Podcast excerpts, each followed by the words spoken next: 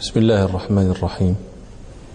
الحمد لله رب العالمين، والصلاة والسلام على أشرف الأنبياء والمرسلين سيدنا محمد وعلى آله وأصحابه أجمعين.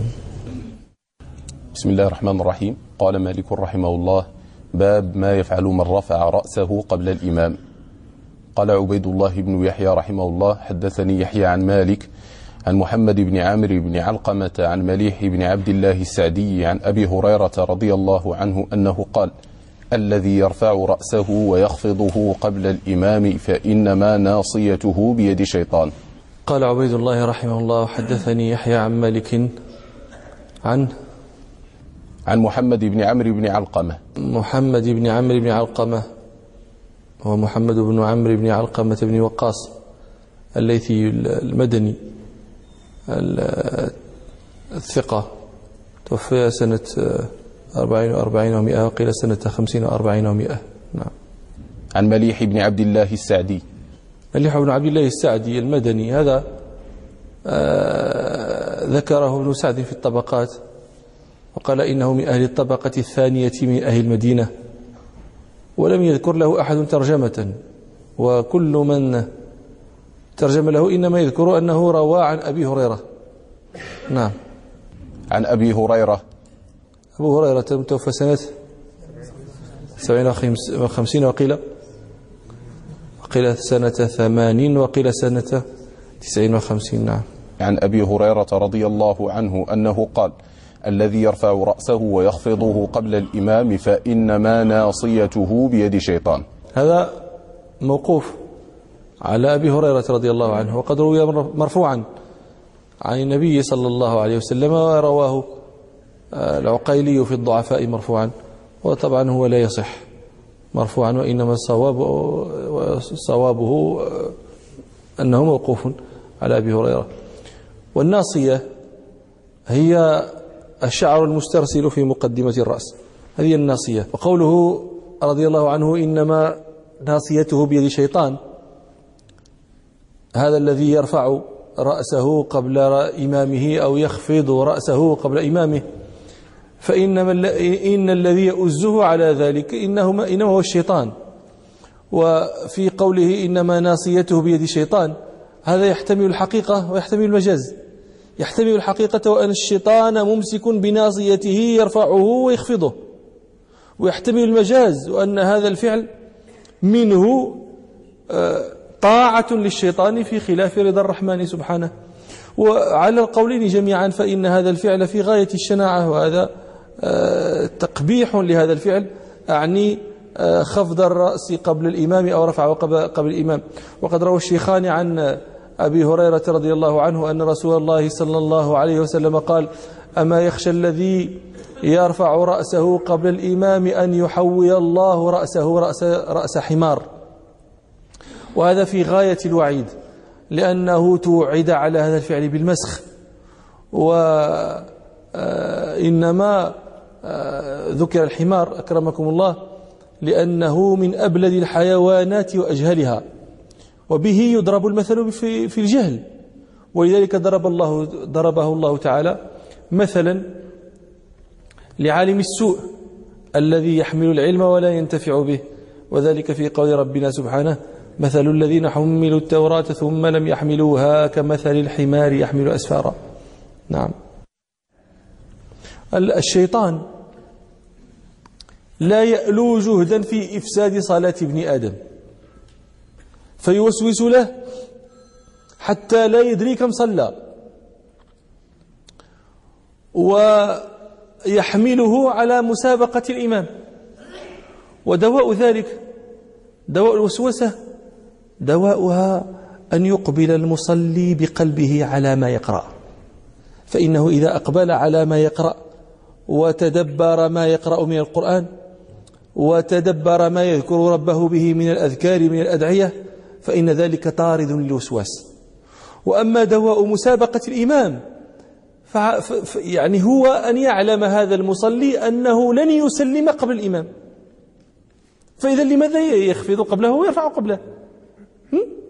هب أنك تسابقه، هب أنك وصلت إلى النهاية، ستنتظر مجيئه، فإذا لا معنى لمسابقته، وهذا دواء ذلك. والصور المأموم مع الإمام ثلاثة: إما أن يرفع ويخفض قبله بعده، وإما أن يرفع ويخفض معه، وإما أن يرفع ويخفض بعده وقبله. هذه الصور ثلاثة. إذا رفع بعده وخفض بعده فقد أتى بسنة الصلاة، لما تعلمون من قول الرسول صلى الله عليه وسلم: إنما جعل الإمام ليؤتم به، فإذا كبر فكبروا، وإذا ركع فاركعوا، وإذا رفع فارفعوا، إلى آخره. فرتب النبي صلى الله عليه وسلم أفعال المأموم عاقب أفعال الإمام، وهذه سنة الصلاة. الصورة الثانية أن يأتي بالأفعال معه، فيرفع معه ويخفض معه، فهذا مكروه، ولكن لا تبطل به الصلاة. ومكروه لأنه لم يأتي بالبعدية التي المفهومة من الحديث. الصورة الثالثة أن يرفع قبله ويخفض قبله، فهذا حرام، لما رواه مسلم عن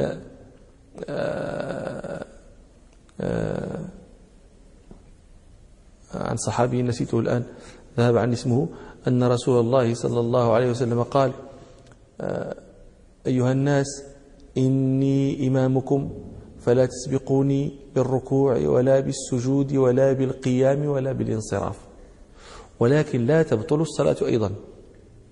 من ركع قبل إمامه، أو سجد قبل إمامه، أو رفع قبل إمامه، فإن صلاته لا تبطل، فقد فعل محرما وقد أثم من غير بطلان الصلاة، إلا إذا سبقه بتكبيرة الإحرام أو سبقه بالسلام.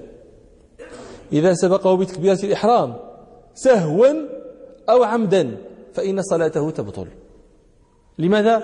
لأنه لا يتحقق الائتمام إلا بتكبيرة الإحرام، هو لا يدخل مع الإمام في صلاته إلا بتكبيرة الإحرام، وذلك يقتضي أن يدخل في الصلاة بتكبيرة الإحرام بعد الإمام.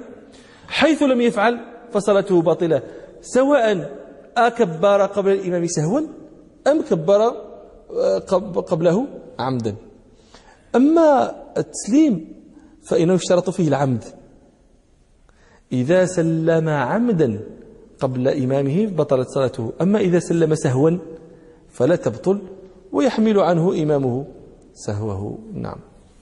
قال عبيد الله رحمه الله: قال مالك: في من سها فرفع رأسه قبل الإمام في ركوع أو سجود، إن السنة في ذلك أن يرجع راكعا أو ساجدا ولا ينتظر الإمام، وذلك خطأ ممن فعله، لأن رسول الله صلى الله عليه وسلم قال: إنما جعل الإمام ليؤتم به فلا تختلفوا عليه. وقال أبو هريرة رضي الله عنه: الذي يرفع رأسه ويخفضه قبل الإمام إنما ناصيته بيد الشيطان. قال عبيد الله رحمه الله: وقال مالك: في من سها فرفع رأسه قبل الإمام. هذا الحكم ليس خاصا بمن سها، بل من تعمد أيضا، فإن من تعمد رفع رأسه قبل إمامه فإنه يجب عليه العود إلى الركوع. من كان راكعا فسها أو تعمد فرفع قبل رفع إمامه فإنه يجب عليه أن يعود. ومن كان ساجدا فسها أو تعمد فقام من سجوده فإنه يجب عليه أن يعود. وقوله رحمه الله: وذلك خطأ من فعله، بعض الشراح يقول: قوله وهذا خطأ يقتضي أنه فعله تعمدا. لماذا؟ لأن الساهي لا يقال فيه أخطأ، وهذا عندي فيه نظر. لماذا؟ لأنهم التزموا الخطأ، يعني حكموا بملازمة الخطأ الإثم، ولست أدري وجه هذه الملازمة. قد يخطئ الإنسان ولا يأثم، وقد يخطئ ويأثم، لأن القضية الآن الخطأ هذا الإثم إنما مرجعه إلى العمد لا إلى مطلق الخطأ. وحينئذ لو فعلنا وحملنا ما قال مالك هنا على العمد لتناقض أول الكلام وآخره، لأنه قال مالك في من سها فلا عمد، فلا يمكن أن يقولوا بعد ذلك وقوله وذلك خطأ مما فعله يعني أنه تعمد، فكيف هو يتحدث عن الساهي؟ نعم. وذلك خطأ ممن فعله، لأن رسول الله صلى الله عليه وسلم قال إنما جعل الإمام ليؤتم به فلا تختلفوا عليه. وقال أبو هريرة رضي الله عنه الذي يرفع رأسه ويخفضه قبل الإمام إنما ناصيته بيد الشيطان. وقد ذكر الشيخ خليل رحمه الله هذه المسألة بقوله وأمر رافع بعوده إن علم إدراكه لا إن خفض. وأمر رافع، وأمر الرافع رأسه قبل إمامه بعوده بأن يعود، أمر بأن يعود إلى ما رفع منه، فإن كان رفع من الركوع أمر بالعود إلى الركوع، ولا يقول ولا ينتصب قائما ينتظر قيام الإمام، إنما هذا رفع من الركوع يؤمر بالعود إلى الركوع، وإذا قام من السجود يؤمر أن يعود إلى السجود. وأمر الرافع بعوده قال هو إن علم إدراكه، يعني إن علم أنه إذا عاد راكعا فإنه يدرك الإمام راكعا، أو عاد ساجدا يدرك الإمام ساجدا، أما إذا علم أنه لا يدرك إمامه فإنه لا يؤمر بالرجوع. وهذا معنى قوله وأمر الرافع بعوده إن علم إدراكه قال هو لا إن خفض، يعني أن من كان قائما فركع قبل إمامه وكان جالسا فسجد قبل إمامه فإنه قال هو لا يؤمر بالرجوع إلى قيامه. ففرق بين المسألتين. وضحت هذه؟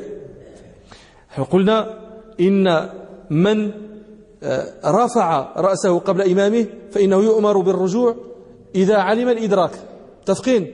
طيب، قال هو لا إن خفض، يعني إن خفض رأسه راكعا أو ساجدا قبل إمامه فإنه لا يؤمر بالعود.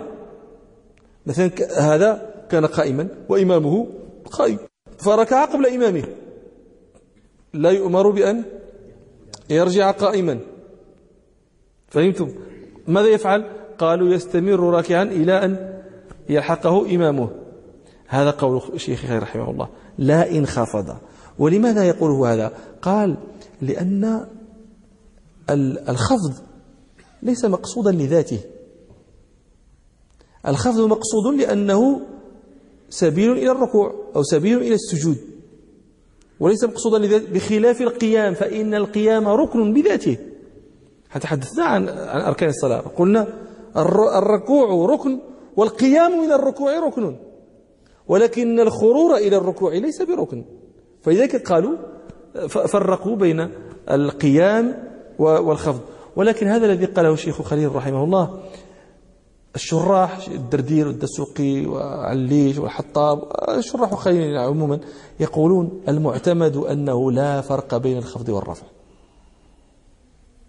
لأن كل ذلك يترتب عليه مخالفة الإمام، وقال رسول الله صلى الله عليه وسلم فلا تختلفوا عليه إنما جعل الإمام ليؤتم به فلا تختلفوا عليه. فلا فرق إذن بين الرفع والخفض، فإذا رفع قبل الإمام وجب عليه أمر بعود، وإذا خفض قبل الإمام وأمر بالعود.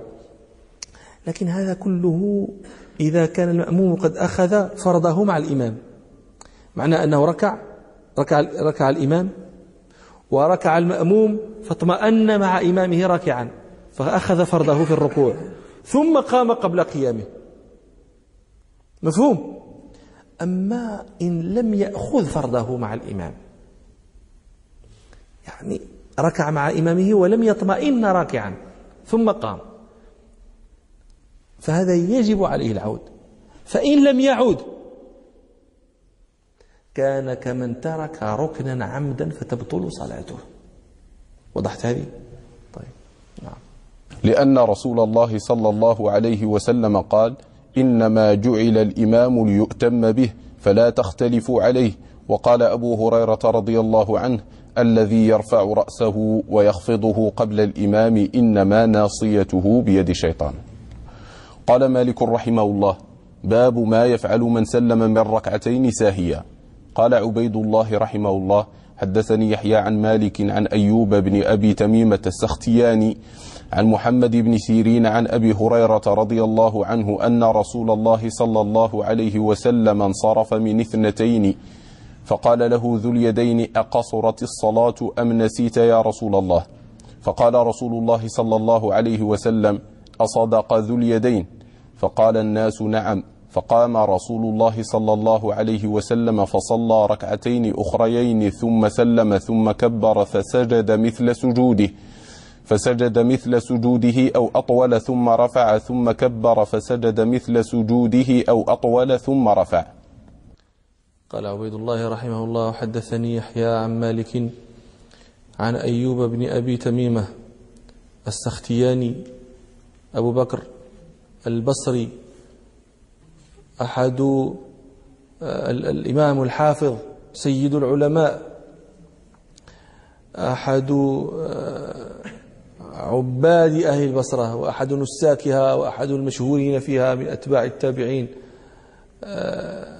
السختياني هذه نسبة إلى السختيان، وهو عمل الجلود، يعني إما إلى عملها أو إلى بيعها. هذا الرجل كان إماما عالما رفيع القدر ناسكا عابدا ورعا شديدا في دينه صلبا فيه قويا على أهل البدع، حتى قال وصفه أبو نعيم الأصفهاني رحمه الله بقوله: ومنهم فتى الفتيان سيد العباد والرهبان المنور بالقرآن والإيمان السختياني أيوب بن كيسان، كان فقيها محجاجا ناسكا حجاجا، عن الخلق آيسا وبالحق آنسا، رحمه الله. كان أنتم سمعتم قول الأصفهاني ناسكا حجاجا، يعني كثير الحج، قيل إنه حج 40 مرة.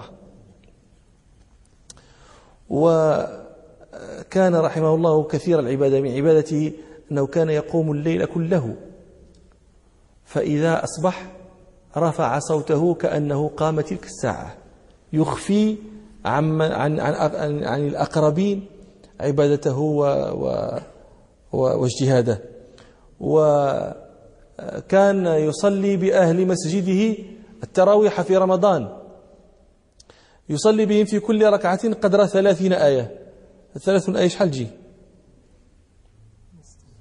نص تمن؟ لا واه ربع. طيب جي ربع، يعني نصف الركعتين. قال كان يصلي بهم في كل ركعة قدر 30 آية، والناس في ذلك الوقت كانت تروح بين الركعتين، إذا سلموا من ركعتين يعني روحوا عن أنفسهم شيئا، فكان في وقت الترويح يصلي هو أيضا قدر 30 آية، ثم كان يدعو بأدعية القرآن، ثم يصلي على النبي صلى الله عليه وسلم ويقول: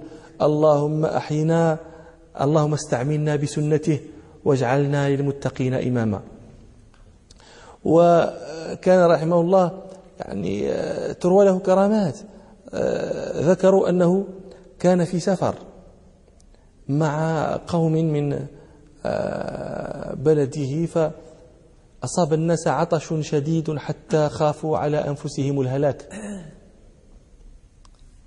فأقبلوا إليه فقال: أتكتمون علي؟ قالوا: نعم. قال الراوي: فحول رداءه ثم دعا فنبع الماء فشرب الناس، وشربت الإبل ورووا، ثم أمر يده على الموضع الذي نبع منه الماء فعاد كما كان. قال الراوي: فلما أتيت البصرة أتيت حماد بن زيد فأخبرته، فقال: أخبرني عبد الواحد بن زيد وقد كان في تلك السفرة بهذا. وكان يحب أن يخفيه، ولذلك قال لهم: أتكتمون علي؟ فكان لا يحب أن يعرف منه شيء من هذه يعني البركات التي كانت تأتيه من ربه سبحانه. ولذلك كان حماد بن زيد يقول: لو رأيتم أيوب السختياني ثم استسقاكم شربة ماء على نسكه ما سقيتموه، لا تظهر عليه سيما النساك. يقول حماد بن زيد كان له شعر طويل وشارب وافر وله قميص عدني جيد يشم الأرض ورداء جيد وطيلسان وعمامة إلى آخر ما ذكر، وكان ناسك حقا، يعني كان لا يظهر سيما النساك وكان لا يظهر التصنع. وهذا الذي نقوله دائما للطلبة، الناس يظنون أن الزهد فيما يظهر للناس وأن الكبر فيما يظهر للناس، وهذا ذهول عظيم. النبي صلى الله عليه وسلم لما ذكر الكبر سئل فقيل إن الرجل يحب أن يكون ثوبه حسنا ونعله حسنة، فظنوا أن ذلك من الكبر وأن التقشف والرثاثة عنوان الزهد، وليس بذاك. ولذلك قال النبي صلى الله عليه وسلم إن الله جميل يحب الجمال، الكبر بطر الحق وغمص الناس وغمط الناس رواية. الكبر محله القلب، قد تلبس أسمال البالية وتكون أشد تكبر من فرعون، وقد تلبس الثياب الحسنة وتكون زاهدا، وهذا مثال أيوب السختياني رحمه الله. وقد قال الإمام مالك قيل له إنك تتكلم في حديث أهل العراق، يعني ترضاه. لا يغيب عن أذهانكم أن الإمام مالكا رحمه الله كان لا يرضى حديث عروة بن الزبير لما ذهب إلى العراق، وكان يقول إنه اتسع في الحديث. عروة بن الزبير مدني، أعني هشام بن عروة مدني، وكان يحدث في المدينة، ولكن لما ذهب إلى العراق اتسع في الحديث اتساع لم يكن يعني يتسعه في المدينة، فكان الإمام مالك يقيم عليه ذلك. فقيل له إنك تتكلم في حديث أهل العراق وتروي عن أيوب بصري عراقي، فقال لهم ما حدثتكم عن أحد إلا وأيوب أوثق منه. وكان رحمه الله يقول كنا نأتي أيوب بن أبي تميمة السختياني، فإذا ذكرنا له حديث رسول الله صلى الله عليه وسلم بكى حتى نرحمه. وكان إذا ظهر منه شيء من التأثر للحديث وربما دمعت عيناه، وهو مما تعلمون قلت لكم يحب أن يخفي ذلك، سعل وأظهر أن به زكام ويقول سبحان الله ما أشد البرد. وكانت له رحمه الله أقوال مأثورة، من ذلك قوله إن المرء لا يسود حتى تكون فيه خصلتان، اليأس عما في أيدي الناس والتغافل عما يكون منهم. وهذا السؤدد سئل الحسن البصري قيل له بما سدت الناس، قال احتاج إلى علمي ولم أحتج إلى دنياهم. اليأس مما في أيدي الناس والتغافل عما يكون منهم. لا ينبغي أن يكون الإنسان واقفا حيث ما بدر له شيء تناوله. قال هذاك سامح أخ الحريري، سامح أخاك إذا خلط منه النصيحة بالغلط، واقل الوفاء وإن أخل بما اشترطت وما اشترط، واعلم بأنك إن طلبت مهذبا رمت الشطط، من ذا الذي ما ساء قط ومن له الحسنى فقط. وقال آخر ولست بمستبق أخا لا تلمه على شعث، أي الرجال المهذب. وكان رحمه الله يقول الزهد ثلاثة أشياء، يعني ثلاثة أنواع، أرفعها عند الله وأحبها إلى الله الزهد فيما عبد من دون الله من حجر وصنم وملك وغير ذلك، ثم الزهد في الأخذ والعطاء للناس. قال ثم يلتفت إلى القراء ويقول وزهدكم هذا يا معشر القراء هو أخسها، الزهد في حلال الله، أخس أنواع الزهد. مات رحمه الله سنة 31 و100. محمد أيوب بن أبي تميمة السختياني شيوخ مالك، وقد روى أيضا عن مالك، هو من شيوخه لكنه روى عنه، وهذه الرواية عنه هي من باب ما يسميه أهل الحديث رواية الأكابر عن الأصاغر. هذا قد يشكل على السامعين، كيف يقال في مالك الأصاغر؟ الأصاغر هذه ثلاثة أقسام، إما أن يكون المقصود بها في الطبقة، ويكون المقصود بها في السن، عاد يأتي القدر. ولذلك قال العراقي رحمه الله: وقد روى الكبير عن ذي الصغر طبقة أو سنا أو في قدر أو فيهما، ومنه نقل الصحبي عن تابع كعدة عن كعبي. كثير من الصحابة روى عن كعب الأحبار، وهذا من رواية الأصاغر عن الأكابر عن الأصاغر. وأجل أمثلة هذا النوع هو رواية رسول الله صلى الله عليه وسلم عن تميم الداري حديث الجساسة. هذا كنا ذكرنا لكم مرة هذه المسألة، وما ذكرنا لكم الحديث وحديث مهم وما رواه مسلم عن فاطمة بنت قيس، حديث طويل فيه أنها رضي الله عنها سمعت منادي النبي صلى الله عليه وسلم يقول: ينادي الصلاة جامعة، فأتت المسجد فصلت مع النبي صلى الله عليه وسلم، فلما انصرف رسول الله صلى الله عليه وسلم من صلاته التفت إلى الناس وقال: هل تدرون لما جمعتكم؟ التفت إلى الناس وقال: ليلزم كل إنسان مصلاه. ثم قال صلى الله عليه وسلم للناس: هل تدرون لما جمعتكم؟ فقالوا: الله ورسوله أعلم.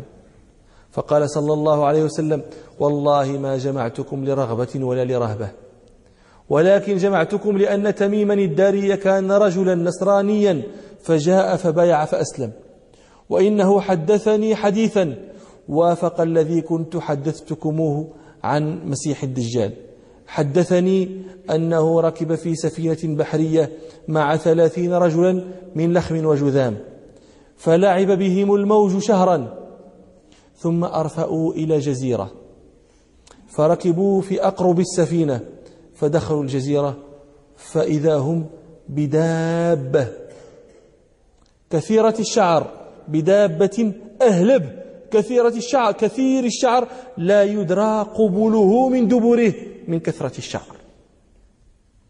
فقالوا: ويلك، ما أنت؟ قالت: أنا الجساسة. قلنا: وما الجساسة؟ قالت: أيها القوم، انطلقوا إلى هذا الرجل في الدير فإنه إلى خبركم بالأشواق. قال: فلما ذكرت لنا رجلا خفنا فزعنا وفارقنا أن تكون شيطانة، ففررنا وإذا دخلنا الدير فإذا برجل يعني من أعظم الناس خلقا، كبير جدا وأشدهم وثاقا، يداه مربوطتان إلى عنقه وما بين ركبتيه إلى كعبيه في الحديد. فقلنا له: ما أنت؟ فقال: قد قدرتم على خبري. معنى هذه الكلمة أنه أنا سأخبركم من أنا، قد قدرتم على خبري، ولكن أخبروني ما أنتم. قال: قلنا نحن ناس من العرب، ركبنا سفينة بحرية فصادفنا البحر حين اغتلم، فلعب بنا الموج شهرا، ثم رمى بنا إلى جزيرتك هذه، فركبنا في أقرب السفينة فدخلناها فإذا نحن بدابة أهلب كثير الشعر لا يدرى ما قبله من دبره من كثرة الشعر. فقلنا: ويلك، ما أنت؟ قالت: أنا الجساسة. قلنا: ما الجساسة؟ قالت: أيها القوم، انطلقوا اعمدوا إلى ذلك الرجل في الدير فإنه إلى خبركم بالأشواق، فلما ذكرت لنا رجلا فزعنا أن تكون شيطانة ففررنا منها. فقال: أخبروني عن بحيرة طبرية. قلنا: عن أي شأنها تستخبر؟ قال: هل فيها ماء؟ قلنا: هي كثيرة الماء. قال: إنه يوشك ألا يبقى فيها ماء. أخبروني عن نخل بيسان. قال قلنا وعن أي شأنه تستخبر؟ قال هل مثمر؟ قال هل يثمر؟ قلنا نعم. قال أما إنه يوشك أن لا يثمر. قال أخبروني عن عين زغر. قلنا عن أي شأنها تستخبر؟ قال هل فيها ماء؟ وهل يزرع أهلها بمائها؟ فقلنا نعم، هي كثيرة الماء وأهلها يزرعون من مائها. قال فأخبروني عن نبي الأميين ماذا فعل صلى الله عليه وسلم؟ قلنا نزل يثرب، خرج من مكة ونزل يثرب. فقال هل قاتله العرب؟ قال قلنا نعم. قال فما فعل؟ قلنا قد ظهر عليهم وأطاعوه. يعني هذا بعد الفتح. فقال أما إنهم خير لهم أن يطيعوه، وإني أخبركم خبري أنا المسيح، وإنه يوشك أن يؤذن لي فأخرج،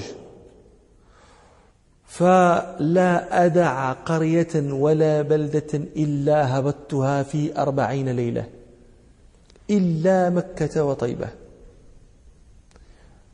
على كل نقب منها الملائكة بأيديهم السيوف، كلما أردت أن أدخل نقبا استقبلني ملك بيده السيف صلتا.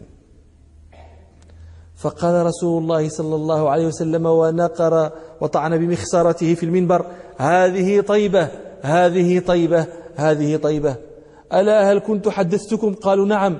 قال فإنه أعجبني حديث تميم أن وافق الذي كنت حدثتكم عن مسيح الدجال وعن مكة وعن المدينة. ثم قال صلى الله عليه وسلم إنه يأتي من بحر الشام أو من بحر اليمن، ثم قال لا بل من قبل المشرق ما هو، من قبل المشرق ما هو، من قبل المشرق ما هو، وأشار صلى الله عليه وسلم بيده إلى المشرق. فهذا حديث الدجال، حديث الجساسة، و يعني هو من أحاديث أشراط الساعة. وقد حاول كثير من الناس ممن يحاول تأويل هذه الأمور المغيبة تأويلا يوافق العصر، عندما يرون شيئا من الوحي يصدم ما تذهب إليه العقول. يقولون أين هي هذه الجزيرة؟ أين هي؟ الآن بهذه الطوبوغرافية كل جزيرة على الكرة الأرضية قد عرفت، والآهلة منها وغير الآهلة كل ذلك عرف، فأين هي هذه الجزيرة؟ وما هذا الحيوان الكثير الشعر الذي لا يدرى قبله من دبره؟ أصناف الحيوانات مدونة معروفة بأسمائها، وما هذا الرجل الذي يعيش هذه الدهور المتوالية المتتالية وهو مغلول، من يطعمه ومن يسقيه؟ وهب أنه يطعمه ويسقيه إنسان، يعني ما هذا الأعمار الطويلة؟ جوابنا عن كل هذا: آمن الرسول بما أنزل إليه من ربه والمؤمنون، كل آمن بالله وملائكته وكتبه ورسله، وما جاءنا من أمر الغيب من رسولنا صلى الله عليه وسلم نؤمن به. إذا قبلته عقولنا فنعم ما بهذا القبول، وإلا فليست عقولنا حاكمة على الوحي. ولذلك أثنى ربنا على المؤمنين الذين يؤمنون بالغيب. وهنا مسألة أخرى: الدجال ينصح الناس بالإيمان بالنبي صلى الله عليه وسلم، يقول لهم ذلك خير لهم أن يطيعوه. الدجال، اليهود يخبر الناس بأن الرفعة في اتباع الرسول صلى الله عليه وسلم. تعرفون قصة الهجرة، ولما كان النبي صلى الله عليه وسلم قد علم، يعني طرق الأسماع في يثرب أن النبي صلى الله عليه وسلم قد خرج من مكة، فكانوا يخرجون في كل يوم بعد في الصباح يتراءون مجيء النبي صلى الله عليه وسلم، لا يردهم إلا حر الظهيرة. وفي يوم وقد رجعوا بعد أن أحرقتهم الشمس بلهيبها، صعد يهودي إلى حصن من حصونه فتراءى له سراب يبيض، وإذا بالنبي صلى الله عليه وسلم فقال يا أبناء قيلة، هذا جدكم الذي تنتظرون. جدكم ماشي أبو أبيكم، جدكم حظكم، شرفكم، عظمتكم. ألسنا نقول في دعاء القيام من الركوع: ولا ينفع ذا الجد منك الجد، لا ينفع ذا العظمة منك العظمة. الجد العظمة يهودي، يقول الناس هذا جدكم يا بني قيلة. إذا الإنسان هذا النبي صلى الله عليه وسلم أجمع الصالح والفاجر على أن الخير كل الخير والشرف كل الشرف والعظمة كل العظمة في اتباع ما جاء به من ربه. الدجال يقول، واليهودي يقول، والصالحون يقولون. نعم. عن محمد بن سيرين. محمد بن سيرين يعني ترجمته وتحتاج شيئا من الطول، ومع ما يعقبها من الكلام على ما اشتهر به محمد بن سيرين، لعله لم يبقى ما يسعه في هذا الوقت، نتركه إلى مجلس قادم إن شاء الله. سبحانك اللهم وبحمدك، أشهد أن لا إله إلا أنت، أستغفرك وأتوب إليك، والحمد لله رب العالمين.